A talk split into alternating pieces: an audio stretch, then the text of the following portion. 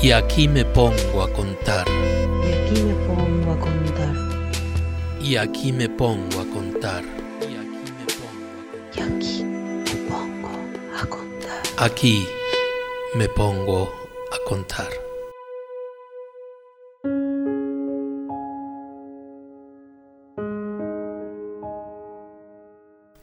¿Me podés explicar qué pasó con Guille? Pasa que, ¿viste que subí una foto nuestra a Instagram? Bueno, flasheó noviazgo. Pero ¿para qué subiste una foto de ella? Es obvio que va a pensar eso. Bueno, no sé. El vestido ese le quedaba hermoso. Flasheé yo también. Cuestión que se empezó a poner más intensa, como que me escribía más y eso. Y me dijo de ir a una fiesta que hacía una amiga suya, Lali, Lula, algo así. Bueno, ¿querés bondiola o vacío? No, no, bondiola y una coca cero. Y papas. Fuimos a la fiesta, la piba estaba más buena que comer pollo con la mano. Rulos medio afro, un culo enorme como para cabalgar un rato largo. Como te gustan a vos siempre. Sí, así, exactamente así. Al toque de llegar, Guille me dice que la estoy mirando a la amiga. Le digo que no, nada que ver. Pero la estabas mirando. Obvio que la estaba mirando. Si además estaba en una ronda de todas pibas divinas, tipo gente de teatro, moviéndose todas medias pegadas, mucho MD, endorfinas, era medio hipnótico. Dale, pajero, entonces... Bueno, nada, una boludez, ¿eh? Fui a la cocina, agarré una birra, pero no encontraba el destapador. No me digas que la abriste con los dientes como en esas fiestas en la boca con la agrupación. no, pero vino la piba esta, Lula o Lali, no sé.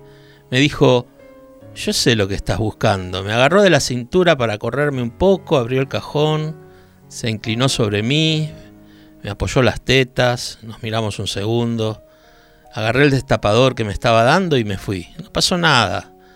Pero Guillermina se puso del orto, se metió en el cuarto, se sentó en la cama, la encontré y estaba llorando. ¿Qué? Te juro. Me senté, le pregunté qué le pasaba. Me dijo que ella y su amiga eran compañeras de teatro, que competían mucho, que en una época habían estado juntas, pero que no había funcionado, y que les pasaba mucho eso de que una sale con alguien y va a la otra y lo busca. Y yo le dije que igual no había pasado nada y me dijo que sí, que nos vio chapando, le insistí que nada que ver, que era un malentendido. Se puso peor porque pensó que le estaba mintiendo.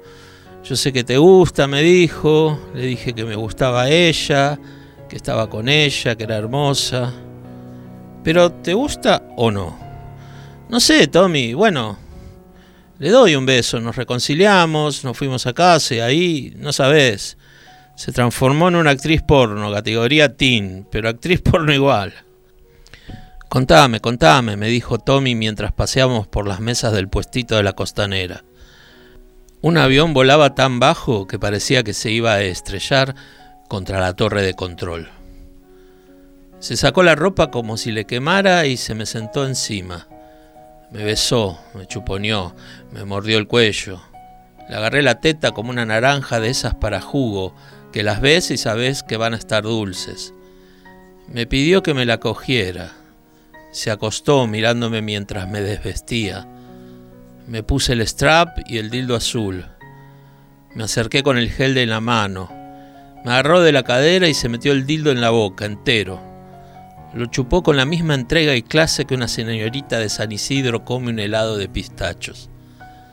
Me arrodillé, agarré el dildo y se lo metí hasta el fondo. Me pedía más, me envolvió la cadera con las piernas, estábamos casi pegados. Me buscó con las manos hasta besarme mientras se pajeaba. Acabó.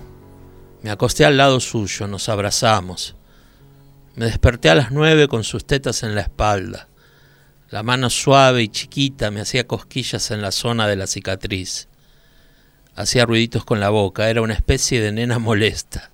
No quería que se despertara. Me fui moviendo lo más lento que pude hasta deshacer el abrazo. Quedé boca arriba, mirando el techo a dos metros y medio de distancia. La mancha de humedad que crecía desde la moldura despintada, las uñas de los pies de Guille en un negro prolijísimo, las piernas sin un solo pelo, ni un pozo, ni nada. Yo tengo más celulitis que ella. Me estaba meando, quería bañarme, y que la cama estuviera vacía cuando saliera. Ahí fue cuando me escribiste. Sí, chabón, ¿me podés decir quién responde con un audio en, esas situaciones? Bueno, no sé, me había costado las seis del orto. ¿Qué hiciste? Pensé que te ibas a quedar en casa.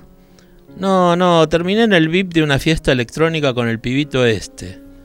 ¿El de la legislatura? El mismo, dijo sonriendo y complacido. Cogimos en el auto, boludo, como si fuéramos adolescentes yanquis de una película. En ese momento, un enito estaba corriendo por el pasto seco y medio quemado de la costanera. Su madre corría atrás intentando evitar lo inevitable. El nene aterrizó como si fuera un video de YouTube y Tommy se rió tan alto que el padre de la criatura estuvo a punto de pararse y matarnos. ¿Pero es trans el pibe? No, ¿qué va a ser trans? ¿Cuántos trans te pensás que trabajan en el mismo lugar? Bueno, qué sé yo, viste que los pibes cis ven una concha y se van llorando. Las minas también, no jodamos. Como Valentina. Sí, ni me hables. Creo que está con una de la asamblea. ¿No era Paqui? Sí, pero viste que el lesbianismo está de moda. Amores como el nuestro. Fragmento. Charo Márquez. Y aquí me pongo a contar. Y aquí me pongo a contar. Y aquí me pongo a contar. Es parte de la red de podcast de El Baído. Y aquí me pongo a contar. Y aquí